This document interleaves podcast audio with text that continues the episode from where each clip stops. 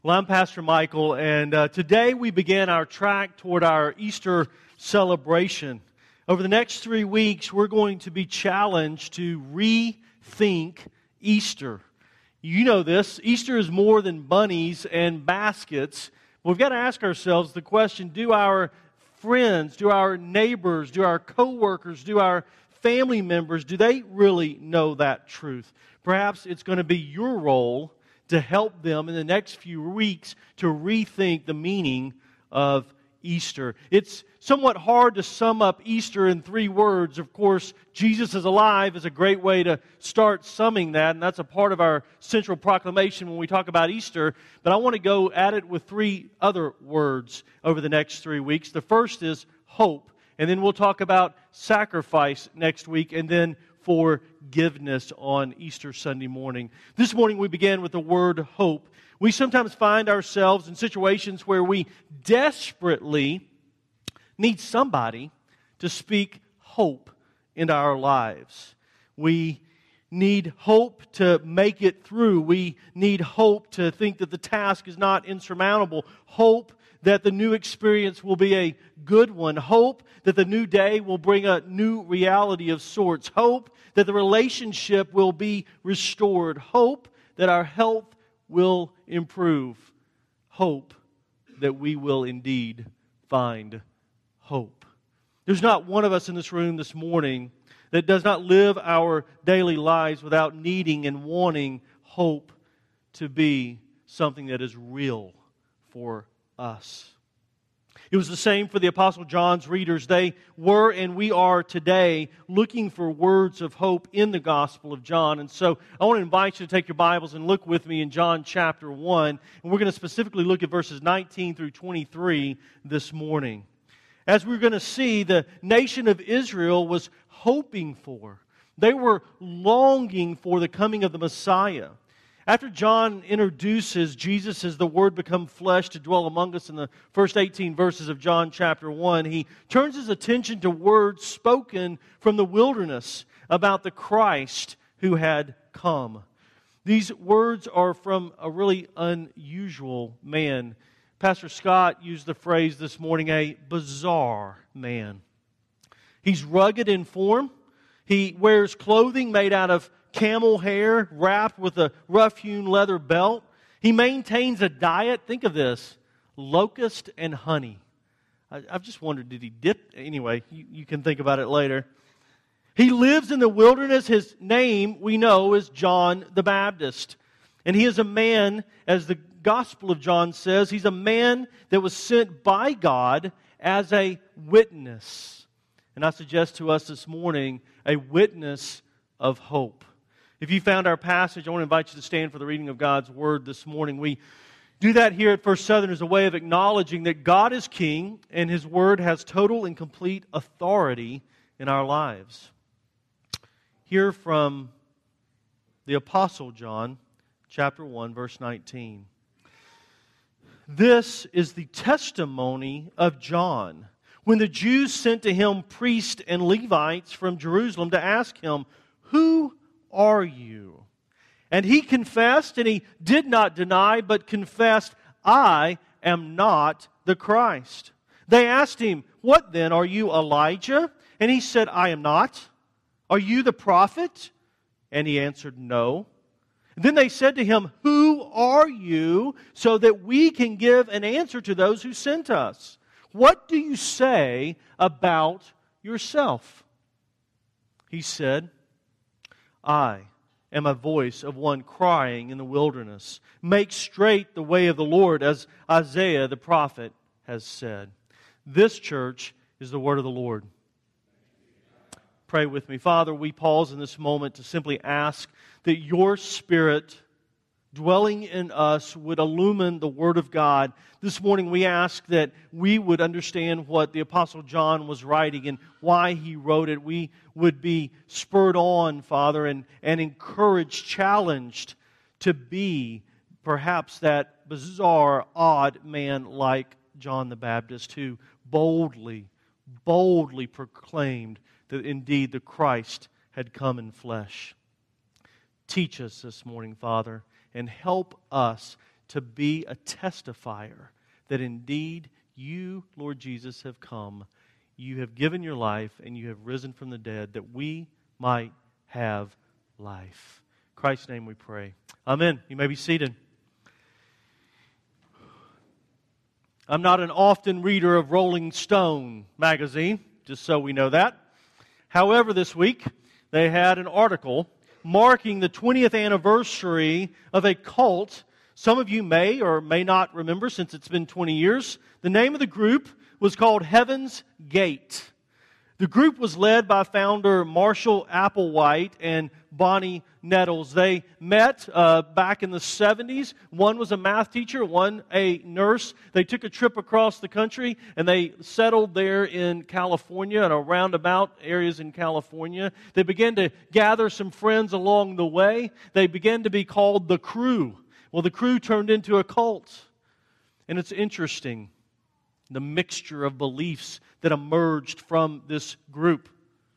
Marshall Applewhite proclaimed that he was the evidence, he was the, the second coming of Jesus Christ.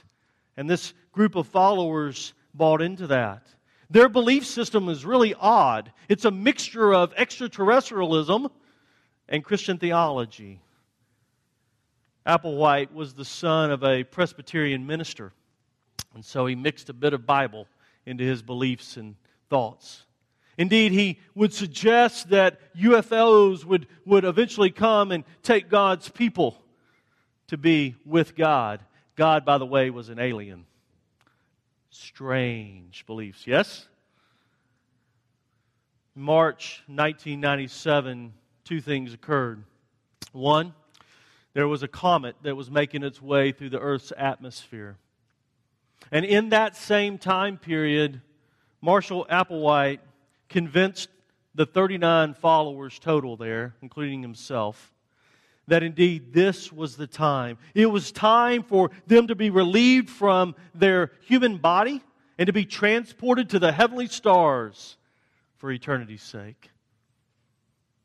39, including him that day, partook of drugs over the next two to three days. Long story short, on March 26, 1997, 39 people were found dead, shrouded in purple linen cloth. As horrendous and as horrible as that story sounds, for surely it is, false beliefs, uh, a false Messiah proclaiming he was the true Messiah, it's not the only story. We can think of Waco, Texas, and David Koresh. We can think of Jim Jones, and we can think of others who have come and who have proclaimed that they are the long awaited Savior. And there will always be a group of people who follow. Why is that, church? Why, why is it? I think it's because really every person is looking for a rescuer. Every person is looking for some kind of Savior. For some, it's ideology. For some, as we'll talk about, it's idolatry. It comes in a variety of forms, but folks are looking, and the reality is nearly everyone around us every day is looking for some type of Savior. Most of us don't go into our workplace or to our dinners, large family gatherings, thinking that truth. That's what was happening when John the Baptist arrives on the scene. The nation of Israel is looking for a Messiah, for a Savior. Back in verse 6, we are told John the Baptist was a man sent by God to be a witness to the coming of Christ. So, as a reader, when we're reading through John chapter 1, we know more about John the Baptist than does the priest and the Levites who had been sent to determine John's actual identity. Look with me in verse 19. This, John writes, this is the testimony of John, John the Baptist. This is the testimony of John when the Jews sent to him priests and Levites from Jerusalem to ask him, Who are you? Now, when the Apostle John uses the phrase the Jews, he generally means those who are in opposition to Jesus and his followers. This instant is no difference. We find out in verse 24 the specific group who had sent the priest, in this case, were the Pharisees, the religious leaders of the day. You see, there was something going on in the Judean wilderness. There was a, a buzz happening throughout the city of Jerusalem. There's a man who seems to be a prophet who is preaching and baptizing, and the crowds are, are, are, following him. We imagine that the Pharisees probably felt threatened on one hand and curious on the other. So they send the priest and the Levites to determine John's identity and his authority under which he is preaching and baptizing. So the question is asked Who are you. I think we quickly learn what the religious leaders of the day were potentially thinking, what they were guessing may be the case. Their estimation was that John the Baptist perhaps was none other than the long awaited Messiah. John picks up on this, and in verse 20, listen to his response. And he, this is really oddly constructed sentence. He says, and he confessed, and he did not deny, but confessed, I am not the Christ. You see, the Israelites have been waiting a long time for the coming of the Messiah. God had spoken to Adam in the garden concerning the one who would crush the serpent's head. Abraham, the father of Israel, was promised that through his family line, one would bless the nations through his family line. Moses was told that one would be raised up as a rescuer and a prophet like him for Israel and for the nations. King David was told that there would be one who would come to occupy his throne forever. But these words, these promises, they seemed distant to the Israelites. Think about it, it had been more than 400 years since God had sent a true prophet to remind them that one day the Messiah would come. It had been centuries, centuries of silence for God's people. Silence. Silence until what seemed to be a bona fide prophet appeared outside the city walls. There were high hopes amongst the Jewish community, but, but there's no total agreement on what the Messiah would look like and what he would come bearing. For sure, there were varying expectations. Some were scripturally founded, some certainly were not. And so the religious leaders of the day, they send a party to investigate. Was this the Messiah? Was this the true prophet? Or was this just another fake? John's response to the investigation was, I am not the Christ. So the inquiry continued. If, if you're not the Christ, then perhaps you must be a prophet of some type. Verse 21, the first portion there. They asked him, What then? Are you Elijah? hmm, curious question. You remember Elijah, right? Prophet of the Old Testament, prophet that did not die but was taken away by God, alive to eternity? He says, I am not. You know, when we turn our pages back uh, in our Bible, we turn our pages back to the last prophet who had spoken and written. In the Old Testament, we find Malachi. He writes in Malachi chapter 4, verse 5, of a promised appearance of a, an Elijah like prophet who would bring a message of judgment and a message of hope. So that's the context in which the priests are asking the question. The last prophet known, the last writer, says that there will be an Elijah like prophet who will come. Are you? Are you that? Are you Elijah? John the Baptist if we read the description of Elijah in 2 Kings chapter 1, Elijah, uh, uh, John the Baptist seems to fit the, at least the, the, the lifestyle.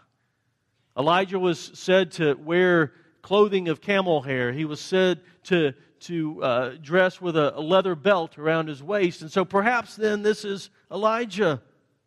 In Luke chapter 1, verse 17, Zechariah, the father of John the Baptist, is told prophesied over. He was told that his son would come when he was born. He would come preaching in the spirit and the power of Elijah. At Jesus' transfiguration, he answers the disciples' question about, about the coming of this Elijah like prophet, the coming of Elijah, stating indeed that, that that person had already come, yet Israel had rejected and ultimately had killed him. In Matthew 17, verse 13, it's noted that the disciples then understand what Jesus is talking about.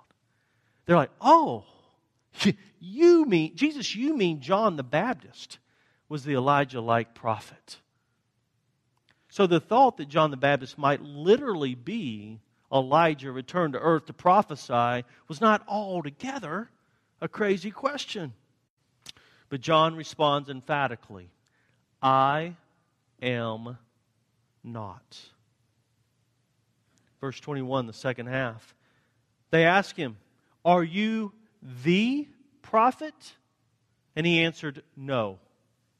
See, their assumption is that, that there's a, well, let me back up. In, in Deuteronomy chapter 18, Moses makes clear in his last speech, in his farewell sermon to the Israelites, as he's preparing them to go into the promised land, he says to them, Listen, God will raise up for you a prophet like me. God will send that one but for you. And so there's a promised Moses like prophet that was to come. Peter in Acts chapter 3 identifies Jesus as the one who fulfilled that promise. Are you the expected prophet? The Moses like rescuer, redeemer prophet? His answer is no. So the progression of the questioning is really pretty logical. Are you the Christ? That's their suspicion. Are you the Christ? I'm not the Christ. Are you Elijah? I am not. Are you the, the prophet? No.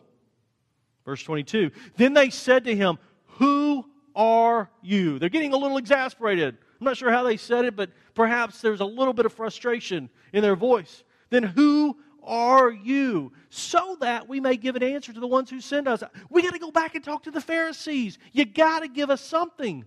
Who are you? What do you say about yourself? Pause with me for a moment and think. The Jews are a hopeful people. They've been watching for the Christ to arrive.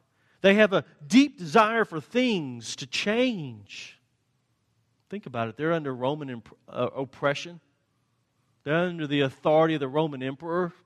They're not free. They haven't been free in a long time.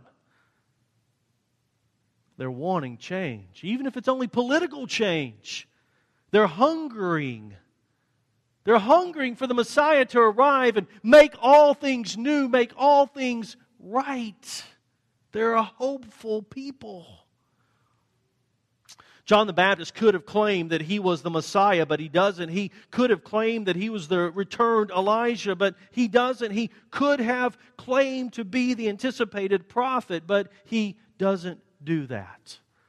No, instead, he aligns himself with the words of Isaiah the prophet in Isaiah chapter 40, verse 23, in our text, he said, I, I am a voice of one crying in the wilderness, make straight the way of the Lord, as Isaiah the prophet said.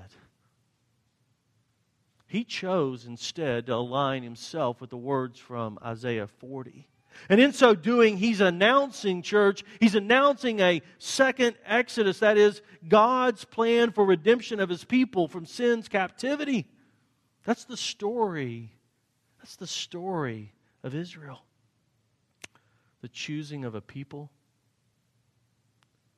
the enslavement of a people, the rescue of a people, a deliverance into a promised land for a people? Oh, church, that's, that's an elongated narrative story that's really the gospel played out amongst a nation. And so here, John the Baptist is pointing to the prophet Isaiah's statements. And what he's saying is the time has come. God's redemptive plan is in full motion, and at the right time, God has come incarnate. Word has become flesh and dwells among us. So when we consider the context of Isaiah 40, we are reminded that the Israelites at that point in their history, they were exiles in Babylon. They were in Babylonian captivity. They were longing to be rescued, and they were longing to be returned to the land of their fathers, to that promised land in which Joshua led and conquered. Isaiah figuratively speaks of the, the needed preparation for their return in Isaiah chapter 40. That's what he means when he talks about make straight the way of the Lord, a clearing of the pathway for the return of the people. In Isaiah 52 and 53, he speaks of the suffering servant who will provide even a greater deliverance for his people, which will ultimately be consummated in the new heaven and the new earth. Isaiah 65 and 66. So when John the Baptist denies being the Christ, or Elijah or the prophet. But when he chooses to appeal to Isaiah 40, he's calling the people to repentance in preparation for the coming of the suffering servant. He's saying, Listen, the servant has arrived. Isaiah's servant has arrived. Jesus is here. And you need to be a people who are called to repentance. John declares that he is the voice crying out in the wilderness, as was Isaiah. He is saying to this audience that what our ancestors needed then, when Isaiah spoke, are the same thing that we need today in the nation of Israel, in our moment. Oh, friends, you're going to find too, it's the same things that we need right now in 2017. It's the same thing that people all around us are looking for. I said at the beginning that folks are looking for a Savior, they're looking for a rescuer, they're looking for someone who will grant them hope and make their lives different, better. Isaiah's people needed it.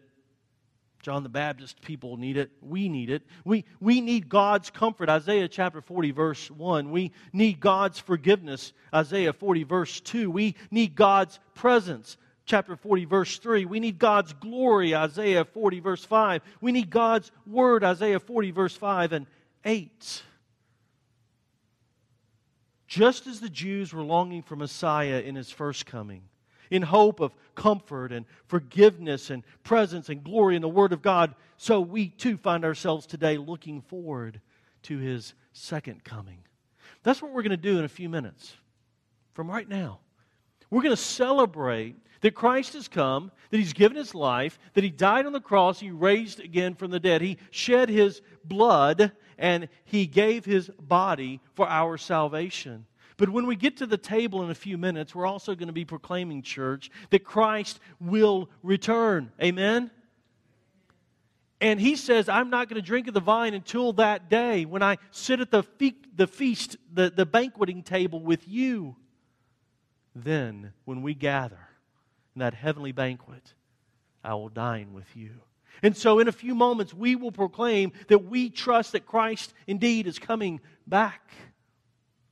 So today, we too look forward to his second coming. We are a people who are longing for eternal comfort. We are a people who are longing for eternal presence of God. Imagine that. We're going to get to walk in God's presence. Just as Adam and Eve were in the walked in the cool of the day, we're going to God is going to be present in our midst in a way that we can't experience yet this day. We are longing for eternal comfort. We're longing for eternal presence. We're longing for eternal glory. We are longing for the time when we are saved to sin no more. We are longing for the time when God's word is fully realized. Oh, church, we're not the only ones hoping for a change. Our neighbors, friends, co workers, family, they're all hoping as well but most of them are hoping without Christ. Their comfort, often found in their material goods, it's only temporary. It's going to burn up. Their glory, often found in self worship and worldly idolatry, is a mere shadow of the real thing. They haven't tasted the glory of God.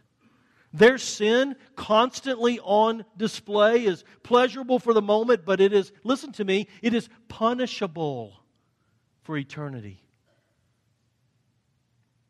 What they need, and what perhaps some of you in this room need, is Jesus. What they need is a challenge from you to hear the claims of the gospel. What they need, and what some of you may need in this room, is to rethink Easter. Easter is more than bunnies and baskets.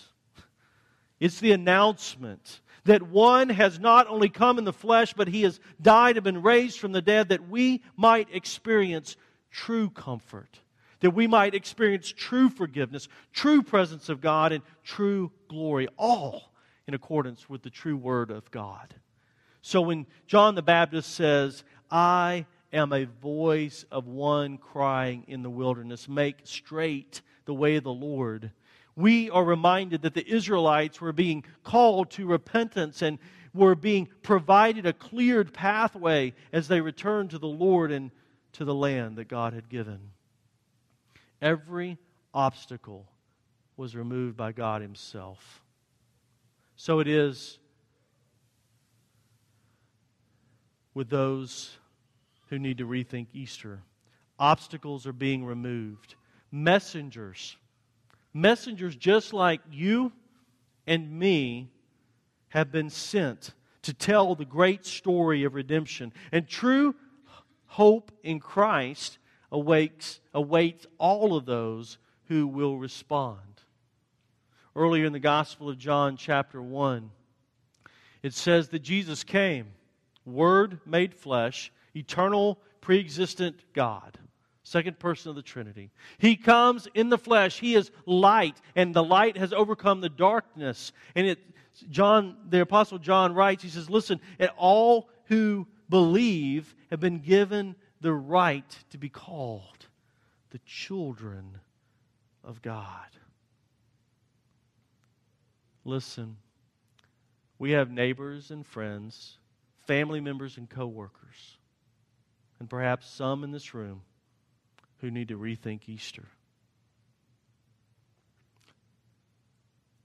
They have hope. Hope that something will be better, something will be different. But listen to me, my friends. Hope apart from Christ is hopelessness. At the core of the gospel is hope, eternal hope for eternal life. Listen, as we prepare for Easter, let us be a people on mission, recognizing that this great hope that we have in Christ is not to be kept to ourselves, but it is to be shared generously. Have you ever thought about if John the Baptist had decided, I'm fearful? I, I, I don't want to open my mouth and proclaim that the Messiah has come. Yet that was his designated role. The people had waited, they had longed for, and they had hoped that the Messiah would come. And God, in His kindness and His providence and the way He ordered things, He sent John the Baptist to be the forerunner and proclaimer and the giver of hope to the nation of Israel, and subsequently to us, the nations. John the Baptist did not keep his mouth closed, but he opened it and he spoke. I want you to think about it with me for a moment. Who in your circle of influence needs to hear the word of hope that is centered in the gospel? Who in your family is lost? Which neighbor needs Jesus? Which coworker is destined to eternal punishment in hell and separation from God, that you have the ability to simply open your mouth and speak the hope that you have experienced. The testimony from this wild man named John the Baptist, spoken in the Judean wilderness. It should spur us on, church, to gospel engagement. So here's how I practically want us to work this out in the next three weeks. We'll make it as simple as I can. As a matter of fact, I'm going to make it fairly low bar challenge, and I really want to encourage you to, to raise the numbers that I'm about to speak of. But what would it take for us to become a bold people who could indeed see hundreds of our friends and family gathered in this place in two weeks at 10:45 a.m. to hear the claims of the gospel? Who needs to be on the road in front of you, behind you, and beside you? So let me challenge us this way, church. One, identify three families or three individuals that you know they need to be here. You know they need to hear the claims of the gospel. I guarantee you, all of us could probably easily identify at least three families, three neighbors, three coworkers. So, number one, identify three families or three individuals. Number two, invite them. Invite them to come. So, you're going to be given, or as you leave this morning, you're going to be encouraged to pick up one of these cards. It just simply says, Rethink Easter. Hope, sacrifice, forgiveness. Would you take one of these cards? Would you use it? Just put it in that person's hands and invite them to come and join you. It's that easy. It's that easy. Certainly, if you're able, invite them more clearly to hear the gospel, share it with them. But minimally, identify three Hand this out to at least two. And then I want to encourage you invest very personally in at least one for Easter Sunday morning. What would it be like if each of us or each family brought one other family? Could you see the difference it could make in our community? Listen to me, friends. We have neighbors, co-workers, family members, friends who are wanting hope, who are searching for some type of redeemer or rescuer in their lives. And you and I, we know the hope of Christ. So let us be spurred on by John's testimony. Our testimony is to be the same as John the Baptist. God has shown up in human flesh, bringing the hope of redemption. So let us be the ones who testify in the wilderness of the world in which we walk. May it be. I want us to close our part of this service right now just by pausing. I want you to go into prayer for a moment. I want you to identify three people in your circle of influence, three families, three people who need to hear the claims of the gospel. Right now, identify those before the Lord and begin to pray for them right now.